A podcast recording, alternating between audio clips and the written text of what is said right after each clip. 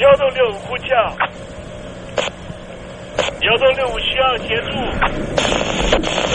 幺洞六五呼叫，幺洞六五需要协助。你在听吗？你在听吗？你在听吗？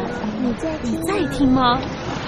人生如航行，去与返，载满多少故事？你要睡上下铺吗？后面这个地方。如果吵得太累的话，三天都没有洗澡，真的很累，地上就躺着就睡了。我有看到我父母亲，我现在是要去看父母亲的状况。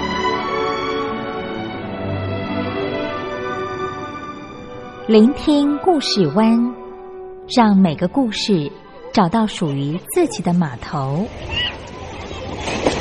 我到了那儿以后，我们就往妈妈家去。我一到那边，就感觉我妈妈已经，她能够活活下来都不容易，我知道。她没她没跟我讲，我也不敢问，好好苦。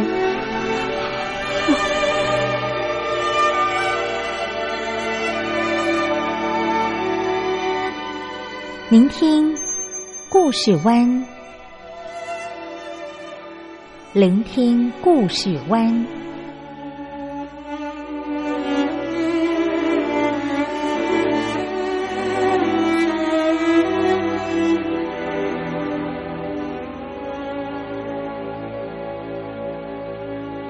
故事总有一个停泊的港湾。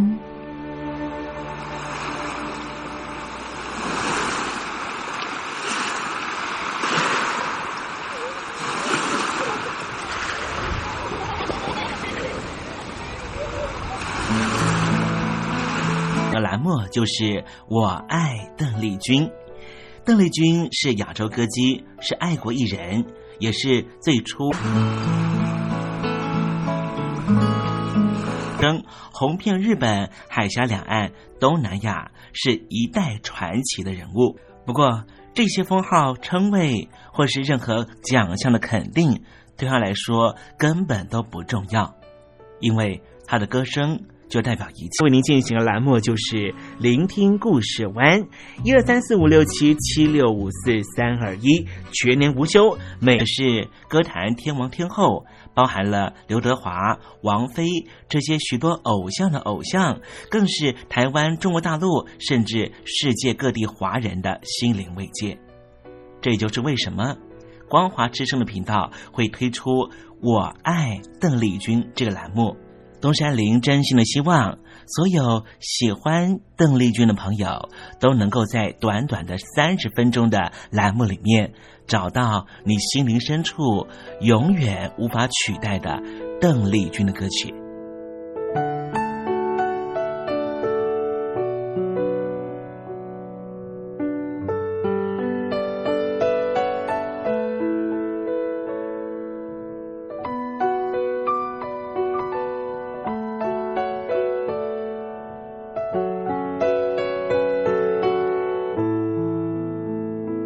听众朋友，你心里头那一首唯一的邓丽君歌曲到底是哪一首歌呢？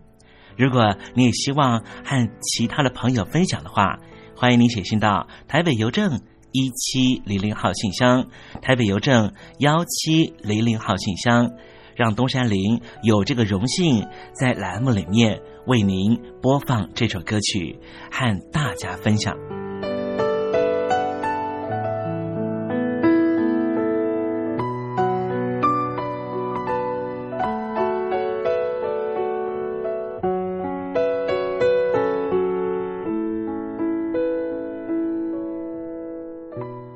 好了，东山林废话不多说，节目的一开始先为您送上一首邓丽君最隽永的歌曲，你听听看这首歌曲是不是你随着旋律就能够跟着唱呢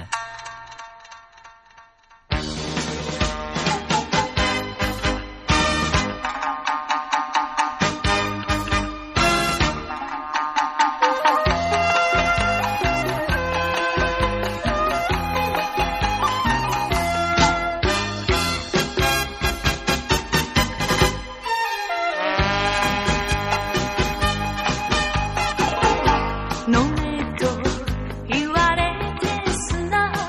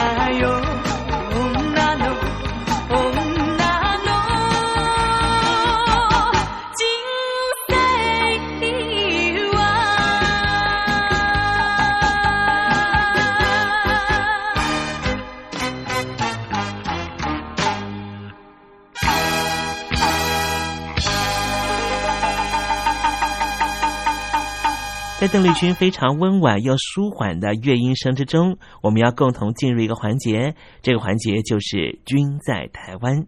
这里是光华之声正在为您进行的栏目就是我爱邓丽君。我们的节目是每个礼拜一到每个礼拜天的凌晨一点钟和晚上的七点三十分准时在空中为您服务。现在进入君在台湾的环节，让听众朋友一同来感受一下台湾的土地、土壤、空气到底是什么样的氛围，让这样的女子借由她的声音翩翩飞起，温暖了两岸四地同胞的心房。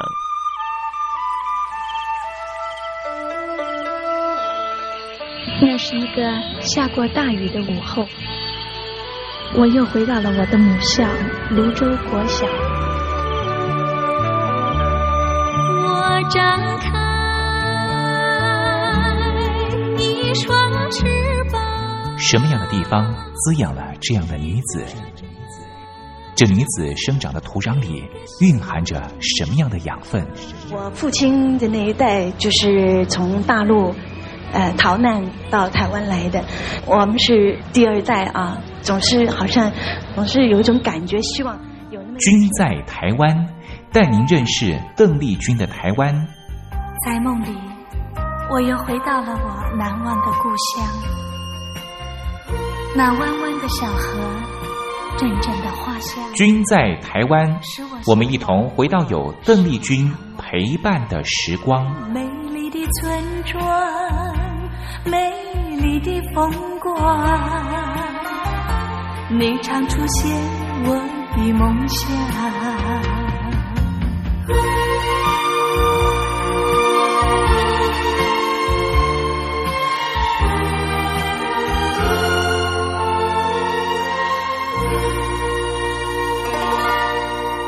君在台湾，君在台湾，君这个字可以代表邓丽君的君，也可以代表平均的均，这个均就代表着这个单元将会告诉听众朋友有什么样的东西存在在台湾这个宝岛里面，都在这个单元里面会向听众朋友介绍。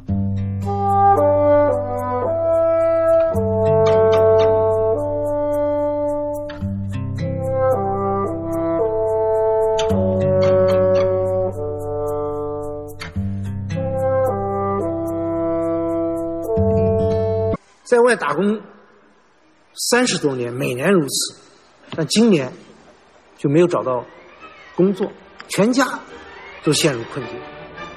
唉，听众朋友，你脱贫了吗？欢迎听众朋友来信分享你的脱贫经验，或者大陆政府脱贫做法与建议。我们准备高端短波收音机要送给您哦。活动从八月一日进行到十月三十一日，请您写下姓名、地址、邮编、联络电话、年龄等基本资料。传统邮件请寄到台北邮政一七零零号信箱，台北邮政一七零零号信箱，嘉林东山零收。电子邮件请寄 lily 三二九 at m s 四五点 highnet 点 net lily 三二九 at m s 四五点 highnet 点 net。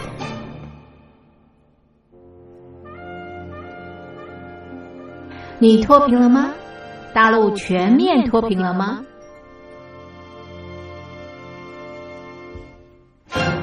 现在请习近平同志讲话。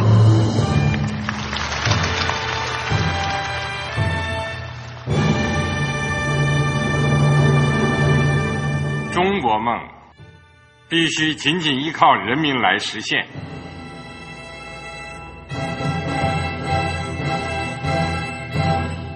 好国民得关心家事、国事、天下事。呃，谢谢发言人。我们注意到啊，现在那个外面有很多关于前中央政治局委员周永康的一些消息和报道，我不知道发言人对这个事情有没有什么可以呃透露、可以披露的。国家对于公示啊，不是什么东西都要公示的。我只能回答成这样了，你懂的。那么作为天津市来说，每年要偿还的这个公路建设的贷款量有多大？哎，这个。好国民得回避时政敏感议题，因为他这个这个事儿我就不好再说太细。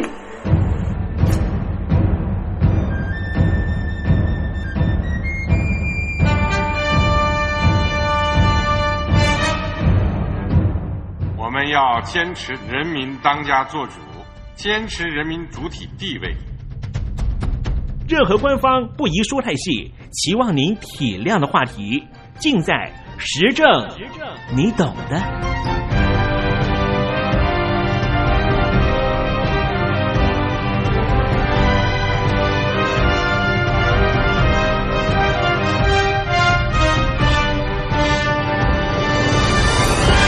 我只能回答这样了，你懂的。那些官方无法为您说太细的事情，就让东山林为您详细的说明白。天婆早上好，晚上好，正在为您进行的栏目就是聆听故事湾，此刻为您进行的环节就是时政你懂的，一同关心焦点话题。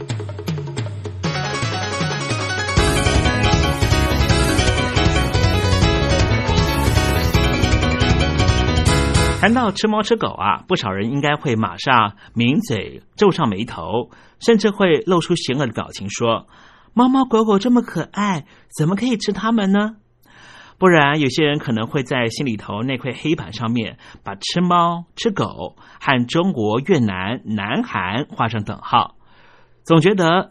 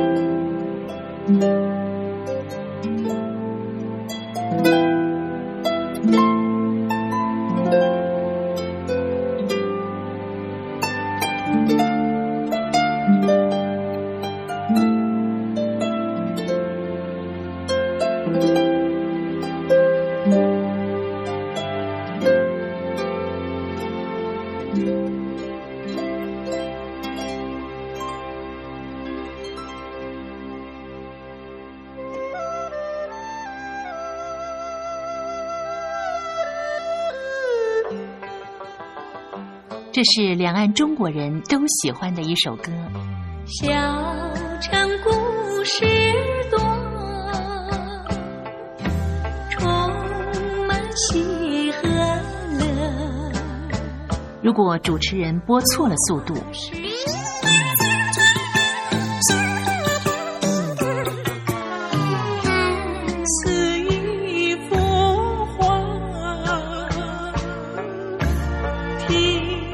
或快或慢的走调歌曲都不是听众喜欢的。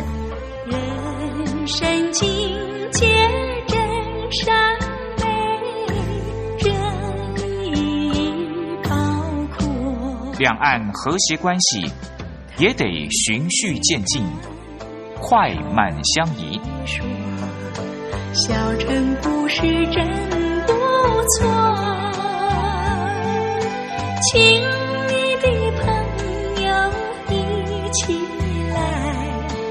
小城来做客。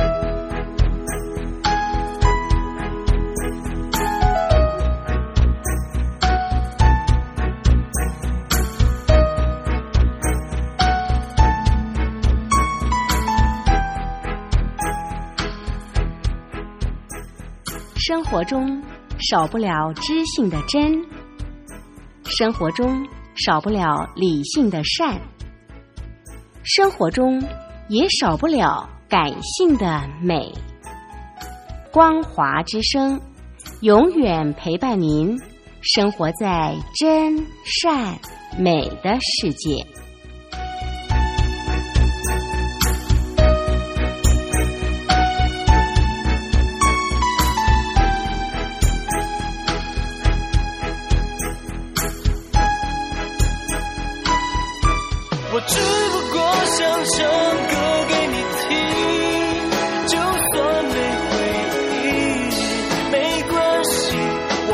唱完这最后一句、哦、我的名字叫做吴克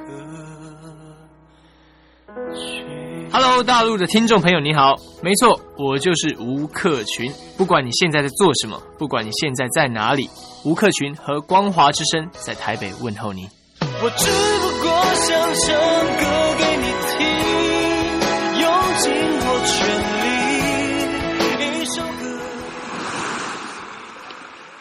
这里是光华之声。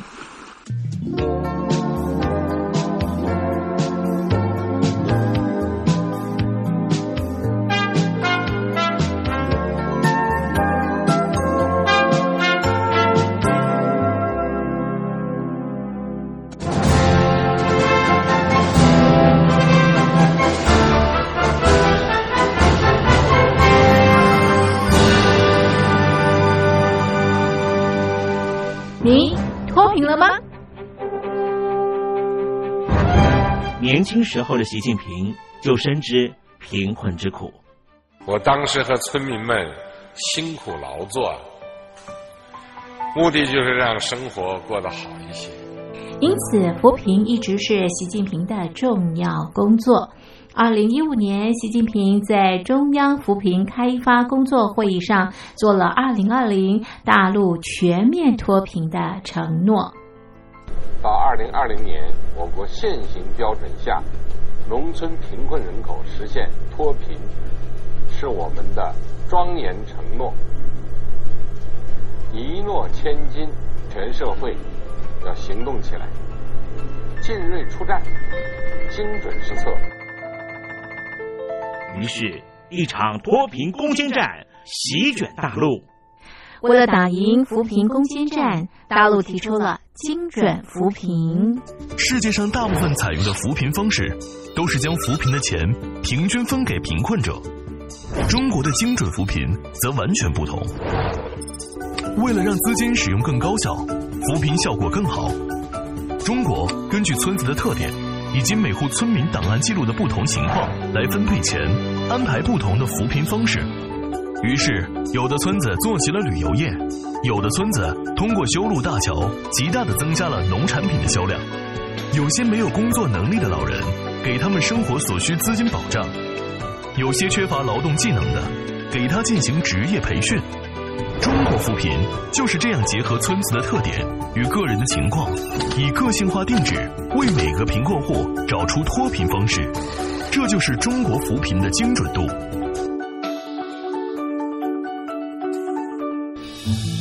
位在山东偏远内陆地区的曹县，二零一七年以七十四个淘宝村名列全中国十大淘宝村群聚第三位，因而摆脱贫困的命运。丁楼村是曹县淘宝村。猫狗如何被吃掉？尤其是他说他的父亲是狗肉香肠的爱好者。另外，在旧时代，有很多瑞士人相信覆盖猫毛毯可以治疗风湿。可是瑞士政府在二零一三年一月就正式禁止猫皮毛的交易。现今在瑞士的偏远地区，零星的农夫仍旧会吃猫吃狗。在阿尔卑斯山小国，到底有多少人吃猫吃狗呢？其实并没有正式的官方统计数字。根据动物保育人士采勒维格的推测，在瑞士每年大约有数千只猫狗被吃下肚。瑞士动物保护协会则估计，这个小国境内大约有两百人经常性的吃猫吃狗。然而，现代瑞士对猫狗其实是非常友善的国家，严格实行动物保护法，全国圈养有大约四十万只的宠物狗和一百五十万只的家猫。绝大多数都是爱护猫狗的瑞士人，当然不会吃它们。瑞士政府也禁止贩售狗肉和猫肉的商业行为，但是对于私下屠宰和食用并不违法。对于所有爱猫猫和爱狗狗的人士来说，吃猫狗的肉、啃它们的骨头，可真是天理不容的残忍行为。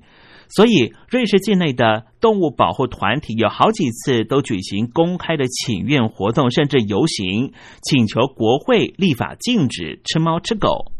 不过，联邦院和国民院认为，吃不吃圈养动物这件事全凭个人的道德感，立法控制人民的饮食习惯并不是政府分内该做的事。因此，目前瑞士仍旧是世界上少数吃猫吃狗不违法的国家之一。很有意思的是，当二零一七年四月台湾立法完全禁止吃猫和吃狗的时候，瑞士媒体做了非常大篇幅的报道，很多瑞士民众给予完全正面的评价。换句话说，瑞士人大部分的人也相信不要吃猫狗是比较符合人类人性的行为。吃猫吃狗的议题当然也带来了不一样的反思。二零一六年的时候，瑞士网络流传一支惊吓指数破表的影片。在全英文的短片里面，一名自称为瑞士人的厨师表示，出自于对于烹饪和老奶奶食谱的热爱，他开设欧洲第一家专门提供狗肉和猫肉的餐厅，叫做瑞士餐桌。在镜头里，他把一只看起来应该是猫的剥皮生物倒挂在厨房里，接着切下好几块肉。不过后来证实，这是一场骗局。影片的制作人表示，他这么做只是为了向世人传达重要讯息。什么讯息呢？他说，为什么人们可以吃猪、吃羊、吃鸡、吃牛，却不可以吃猫和吃狗呢？这支影片想要传达的意念，就和先前美国社会心理学家梅勒尼·乔伊曾经提出的以差别待遇对待不同动物的肉食主义。这支影片确实狠狠打脸所有吃肉的普罗大众。今天东山林跟听众朋友分享说，瑞士人吃猫吃狗并不是玩笑话，这是千真万确的事情。不过现今也只有极少数偏远地区的老农夫会私下屠宰和吃猫和吃狗。有些瑞士人认为这是文化耻辱，有些人认为说肉就是肉，吃什么是个人自由，反映在瑞士社会仍旧是十分两极。无论如何，随着时代的推移，未来这项传统很有可能在时间的洪流中淡化消失，成为一则令人听得啧啧称奇的乡野传说。毕竟在这个时代，毕竟在这个时代能够获取蛋白质的来源已经非常多元了，你说是不是呢？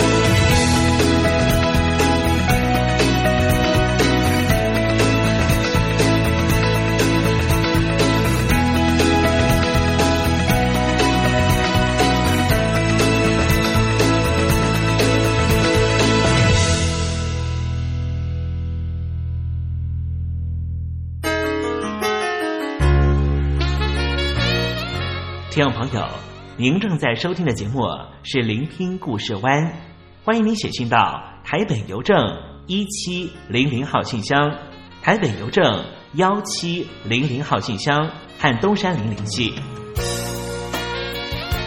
东山林就是东边的山里有只麒麟的东山林，东山林等候您的来信哦。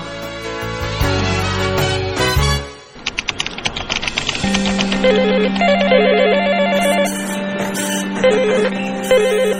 凰公司你好，我是刘大。副总，是不是从第一位王先生开始？我有一个大胆的请求。你说。请求你们把这个职位给我。Can you speak English? Of course. What we need is ability to organize marketing campaigns and supervise employees.Effective communication abilities and public relation skills. So what is your competitive advantage? Um, I, I, I, 我们还是说母语吧。学了二三十年英文，还是没法开口吗？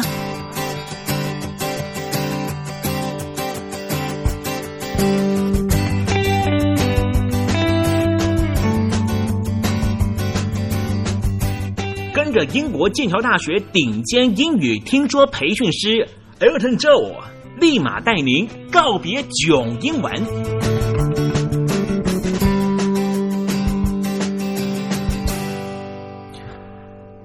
各位听众朋友，大家好，我是 Elton， 很开心又回到这个哇，可以跟听众朋友交流分享，还有呃帮助听众朋友的一个。嗯，很有趣的小园地，每次回来都非常开心。嗯，我是 Elton， 呃，很期待可以听到、接到更多的听众朋友的，不管是来信，或者是心情分享，或者是有需要帮忙的部分，我们都会觉得非常乐意、非常开心哦。如果遇到任何的英语学习，或者是呃英语教学上的任何问题，或者在和老外沟通上面觉得有卡卡不顺的地方需要帮忙，或者是在文章的解读上面觉得哦，好像需要这个协助的时候，都很欢迎可以来信到台北邮政一七零零号信箱，台北邮政的一七零零号信箱，我们就会快速的为您解答，为您服务。记得署名节目主持人东山林先生哦。在今天的节目，我们还是照惯例用听歌学英文的方式。今天要听的是什么歌曲呢？今天要和听众朋友介绍的是 Madonna 在一九八四年的成名作品之一 Borderline。 为什么说是成名作品之一呢？我们知道 Madonna 的第一张专辑呃，同名专辑其实在一九八二年其实就已经发行了。哇，有许多的单曲陆陆续续的呢在舞厅还有这个呃，就是在舞曲播放的部分呢，不断的奋战着。比如说像 Everybody， 比如说像呃这个 Holiday， 还有这个 Lucky Star。 Lucky Star 自然是 Madonna 的第一首前十名进榜的作品。那 Borderline 呢，在专辑推升的状况之下，在单曲榜成绩也不差，也是推升到前十名的部分。那呃，我们回顾一下 Madonna 这位乐坛天后啊，超级天后，她在纽约发迹的部分真的是相当相当辛苦哦。当初 Madonna 到呃，纽约发展的时候，其实身上只有带少少的钱，然后还有简单的行李以及一把吉他，就从底特律家乡来到了纽约。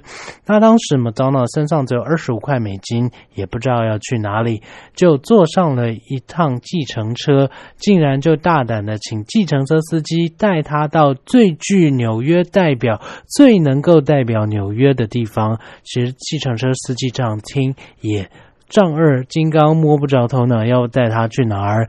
计程车司机就把 Madonna 丢在时代广场。那当时一下车，看着人来熙往，到处都是人，看到纽约时代广场如此壮阔的景色， Madonna 整个被震慑住了。他当下就立誓，我一定要在这个城市